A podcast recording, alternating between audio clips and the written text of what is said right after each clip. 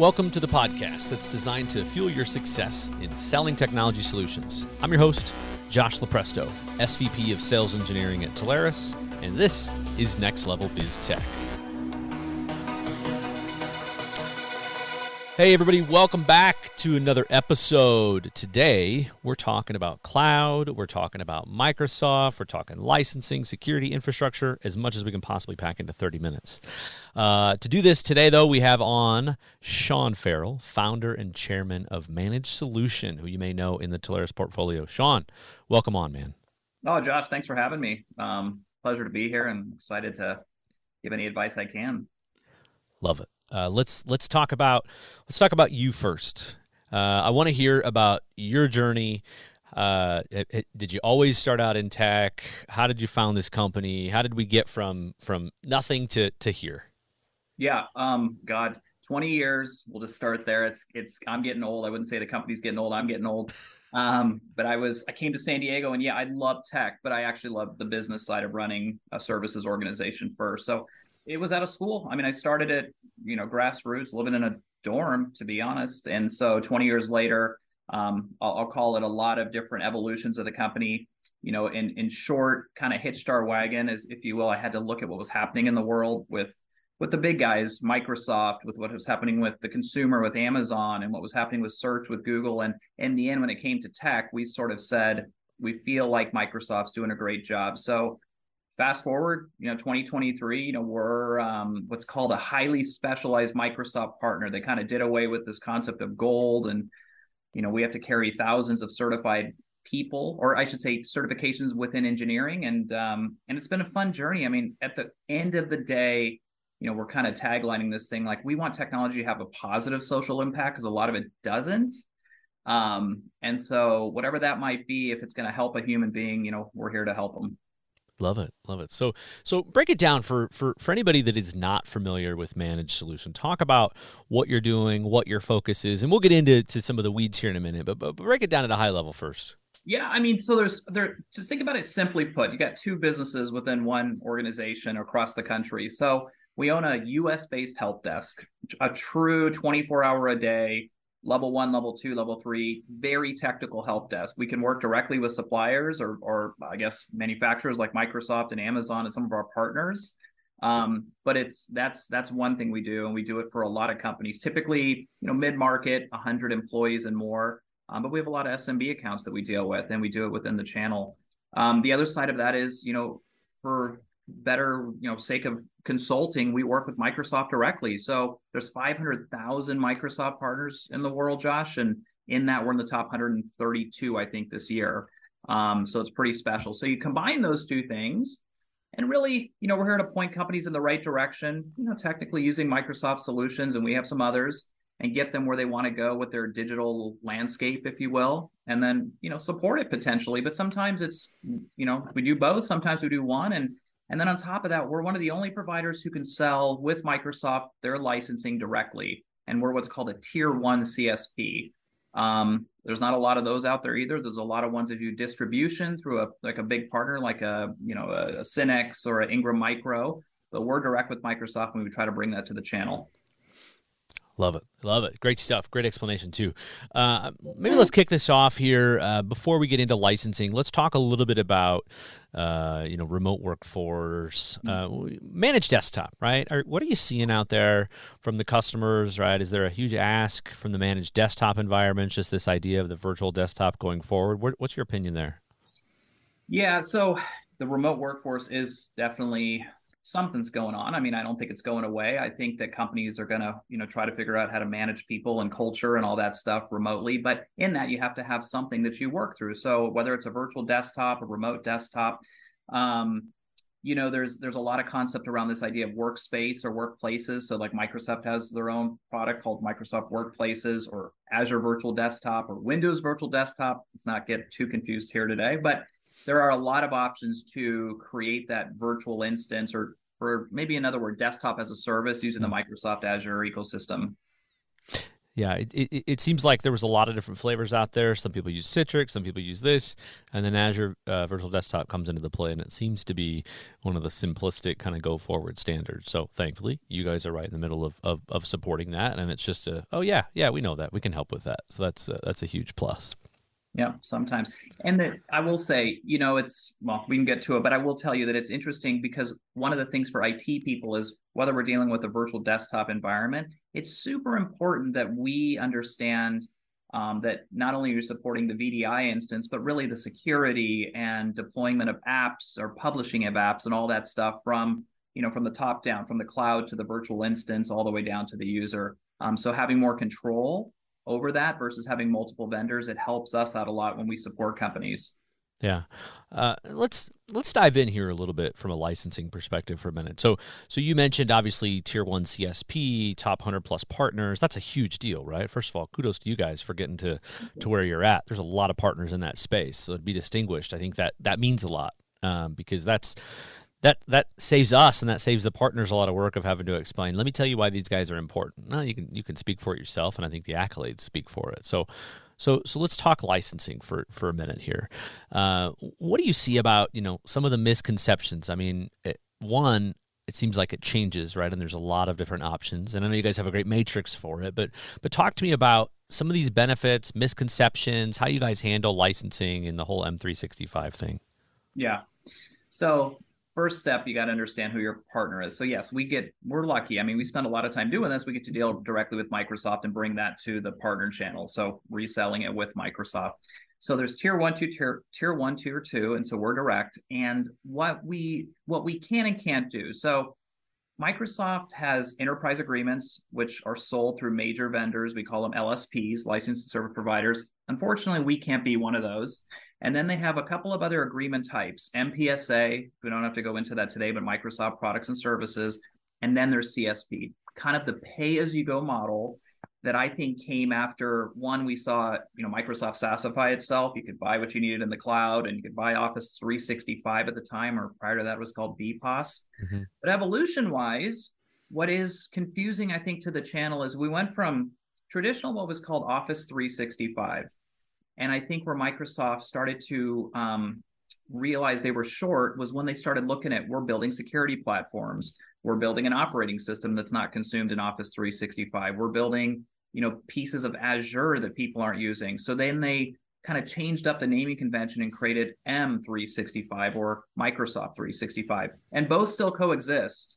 So when I look at the difference and I talk to partners, the simple way I put it is Office 365, whatever the SKU is, there's a couple of SKUs from basic to, I guess, more business. Um, those are really your productivity tools. Office, Outlook, you know, Teams, all that good stuff. When I think about M365, I think about the advanced stuff, security with Microsoft Defender. I think about Microsoft, you know, Teams Voice again, which can be always added on. So that's where a lot of that goes, and including your Windows operating system, Windows 10, Windows 11. Um, so, for lack of a better way of putting it, it's a full bundle of Microsoft products. And and the reality in that is that uh, to to kind of sum up what you said, as long as the customer isn't required to do an EA, right, meaning this giant enterprise agreement, you guys can help with any of these licensing, anything that a customer needs. Correct? Yeah.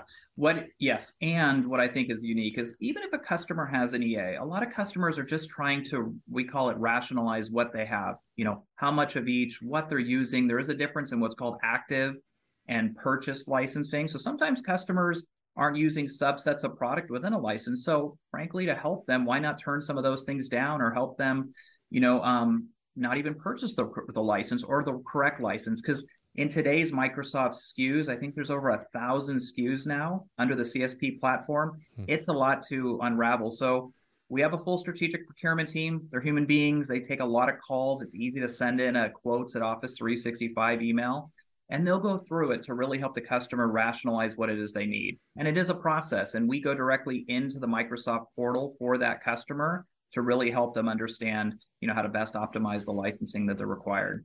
So, so if we, uh, I, I, usually save the "What's your favorite questions" for partners to ask uh, part of this at the end. But if we pause here for a second and say, "All right, if I'm a partner and I'm listening to this, and I, I've now come across you guys, and I can expose you to my customers and help them with licensing, what, what would you recommend, or what would you want to see a partner bring to the table, or, or, or how would they go to their customers now that they know that they can help with this?"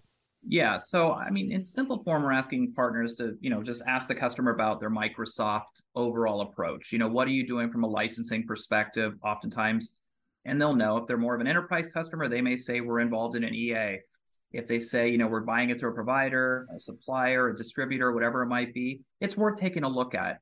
I would tell you that the most important question to ask is what are you leveraging from Microsoft, from a whether it be Office 365, SharePoint, Teams, we can talk about Viva and the new culture platforms and learning management, but what are you leveraging? And when they start talking about, well, we're thinking about Microsoft security, for example, or Azure, that's where the conversation gets interesting. Interesting, and that's where oftentimes we get a hold of what they're currently buying licensing wise, and there's a lot of tools sitting in there they're just not using. So it's an exciting conversation for the customer to say, well, I'm paying for all these other things. Why not take advantage of something I may already have? Or it's a simple upgrade to another SKU to you know get what I have and rip and replace something else.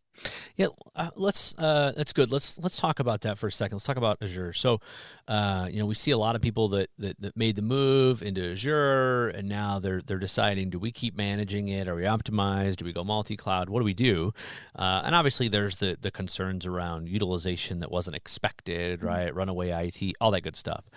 Uh, can you walk me through how you help the customer, whether it's design, optimization, right sizing, uh, when they're either already in an Azure environment or considering moving heavier into an Azure environment? Yeah, sure. And I think the the industry as a whole, we all went wrong in the beginning because a lot of companies came in and said, "Here's my data center. Here's what I have today: servers, you know, hypervisors, whatever it might be. Give me a quote to go to the cloud." Wrong way to do it. So there's this whole adoption framework that we use, and we actually um, go through some steps with customers to do a lot of data rationalization. Because as data grows, like you said, Josh, that cost, that utility, it's like running the AC in your in your home, right? It increases. So the name of the game now is looking at the data, understanding the workloads, whether it's a hybrid cloud or it's fully, let's say, ingested into Azure, understanding what should and shouldn't exist in Azure. And then when you look at data optimization, what I mean by that is, you know, where do I actually need the data to live? Is it actually on a hypervisor? Could it live potentially back in like a SharePoint or Teams or Aviva where I don't have those data sets going into a file server in the cloud or a, a backup in the cloud? There's just a lot to be said about how you make that migration happen and ultimately optimize costs in the end. And Microsoft and us, you know, we have a product called Azure Assure. It's a managed services product offering that does cost optimization. And we're using a lot of the Azure tools. You guys have probably heard of Azure Lighthouse and Azure Monitor. And and, and don't get me wrong, Microsoft doesn't want to lose customers. So they want to help if they can optimize your Azure spend. And so we layer on top of that to make sure we're optimizing what customers are doing and give them kind of a full spectrum of cloud management. So, uh, in, in, in, an extension of that, what about when they get down to the level? Let's say we, we've figured out the licensing, we've right sized, we've designed what they need. Um, it, it, where does the depth stop for managed solution, right? Are you getting all the way into those migration of the apps, the services? Are you relying on the customer to do dev and PowerShell and all that good stuff? Or uh, tell us, is, is there a line of demark there anywhere? Good question. Because I always tell people Azure is is the next level or cloud you know, is the next evolution of services within. So, I mean, you think, you know, we hear about AI, machine learning, DevOps, you know, BI, data intelligence, analytics. So, for managed solution, it's if you think about old school ways of thinking, so it's infrastructure at first. So, you have to move and figure out the right infrastructure, whether it's for the third party app, the core app the customer is developing, all those things. We do all of that, get them there, optimize, continue to manage it if the customer needs that. And then we get into more of the automation and a lot of the what I would consider app um, app containers, moving apps between the clouds. But where we don't go in that line of demarcation is really into app development. So either the third party that we're dealing with, um, who's developing the app, we work with their teams. Um, but a lot of the customizations for apps is kind of where we draw the line. On the other side, you know, we get into a lot of the, the, the cool stuff with what's called Power Platform for Microsoft, which kind of sits on the Azure cloud. So if your business could think of an idea around how to automate some process, and then once that process is automated and there's all this data being shown and you want BI out of it, Power BI, we can do that for you. And a lot of that sits inside of Azure. So you think about it in simple form data goes into the cloud, the machine learns, the AI learns, it spits it out in BI. We can help in those areas, but I can't help you on the custom development stuff. Perfect. No, makes makes total sense. And uh, you know, I've, I've, I don't think a lot of people are familiar with the power. Uh, obviously, we've heard of Power BI, but the whole power of, geez, power of, uh, power of Power Automate and, and, and all the automation that can happen there, right? I love, I, I think you bring up a great question, right? I always want people to be able to take back what's a question I can give to my customers, right? What things are you doing right now manually uh, and Power Automate and a lot of those things, so many areas that you can help with that I'm sure you've seen tons of examples there.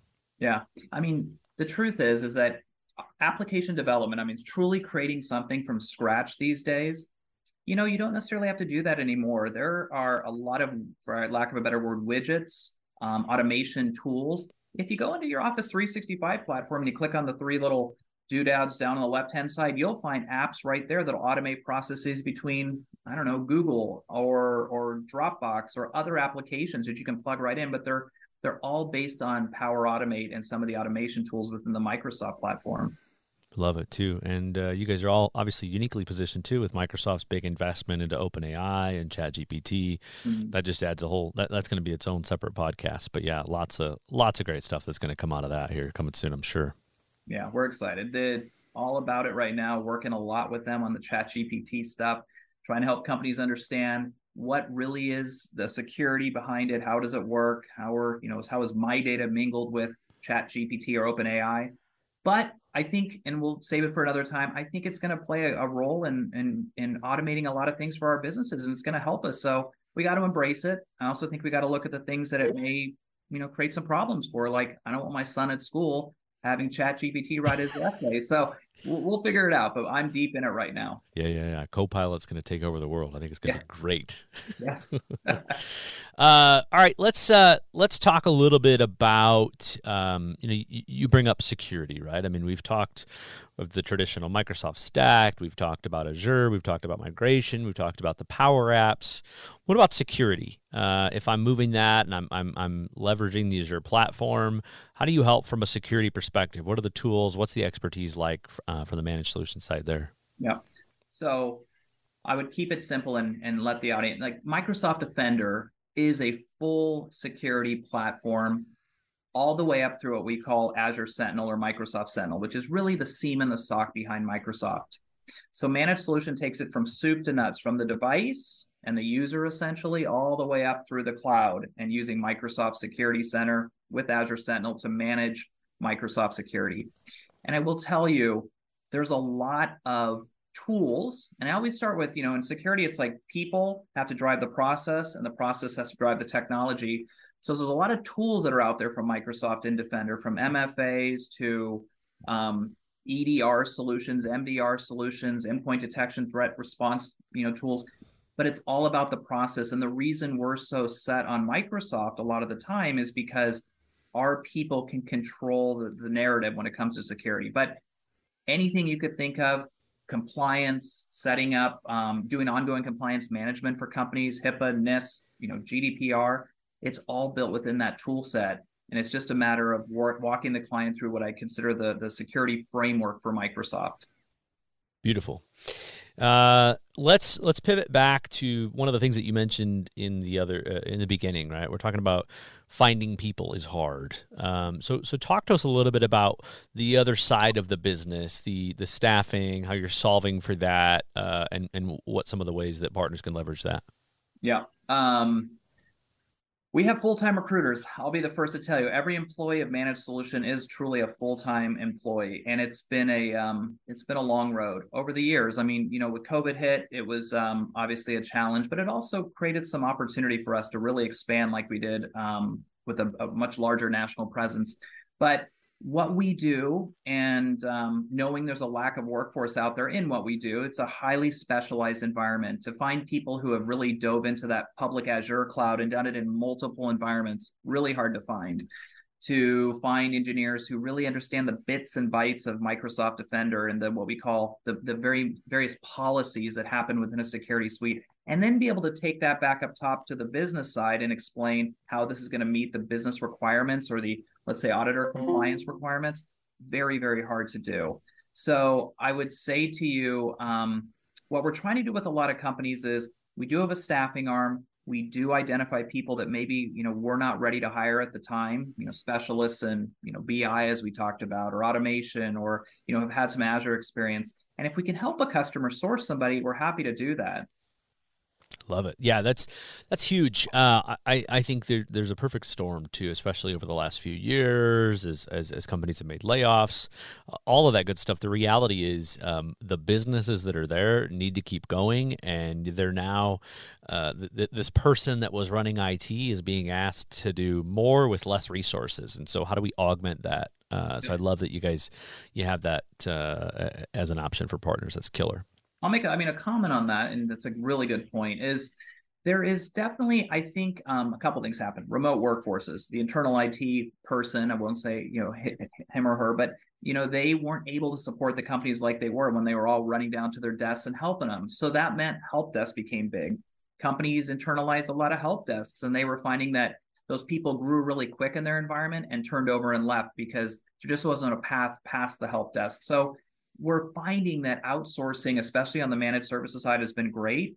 We're also finding that just like anybody, everybody's struggling to find resources, but they also don't necessarily want these project resources on their internal staff full time. So it makes a lot of sense to bring it to companies like ours.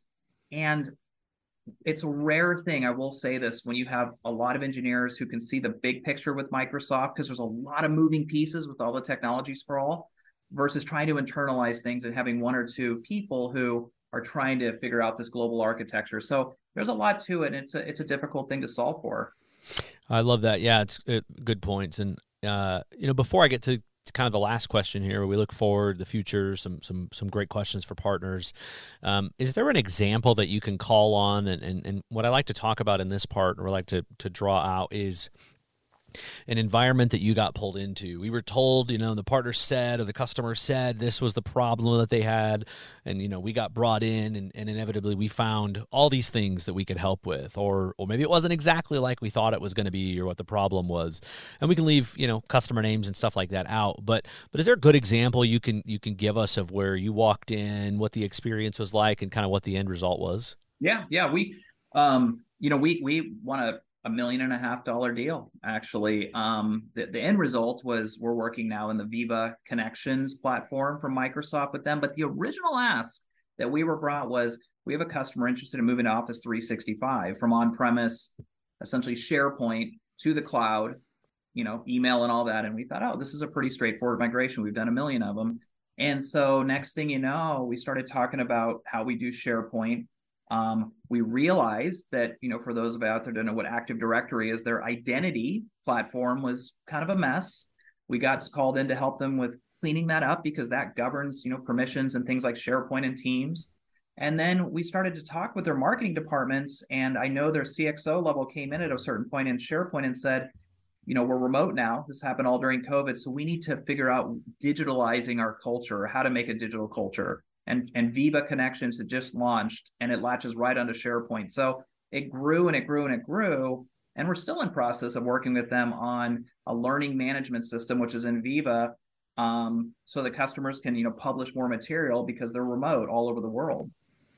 I love it. I mean, if that's not the if that's not the staple or the example of go forward what companies are going to have to deal with if they haven't dealt with it yet i mean that's that's perfect um, so what i hope partners pull out of that is i know you have a lot of prospects and a lot of customers out there that are going to go through and struggle with this so um, as we wrap this up if if now I'm a partner that's listened and, and here we are uh, towards the end of this and I go, oh my gosh, yes, I want to go talk to my customers, my prospects about this what are the questions that you give a, cus- a partner to talk to the customers or what's the conversation track that you would ask them to go down yeah i mean at a high level, I think there's I kind of I, I identify business problems that technology can solve in the world. I think we do have remote workforces, so that can create challenges with culture. Um, can Microsoft like Teams and Viva and all those products solve for some of those digital cultures that we're trying to create? So ask those business questions like, um, you know, what are you doing from a compliance perspective? You know, have you looked at your cyber insurance and what are they saying that you have to do?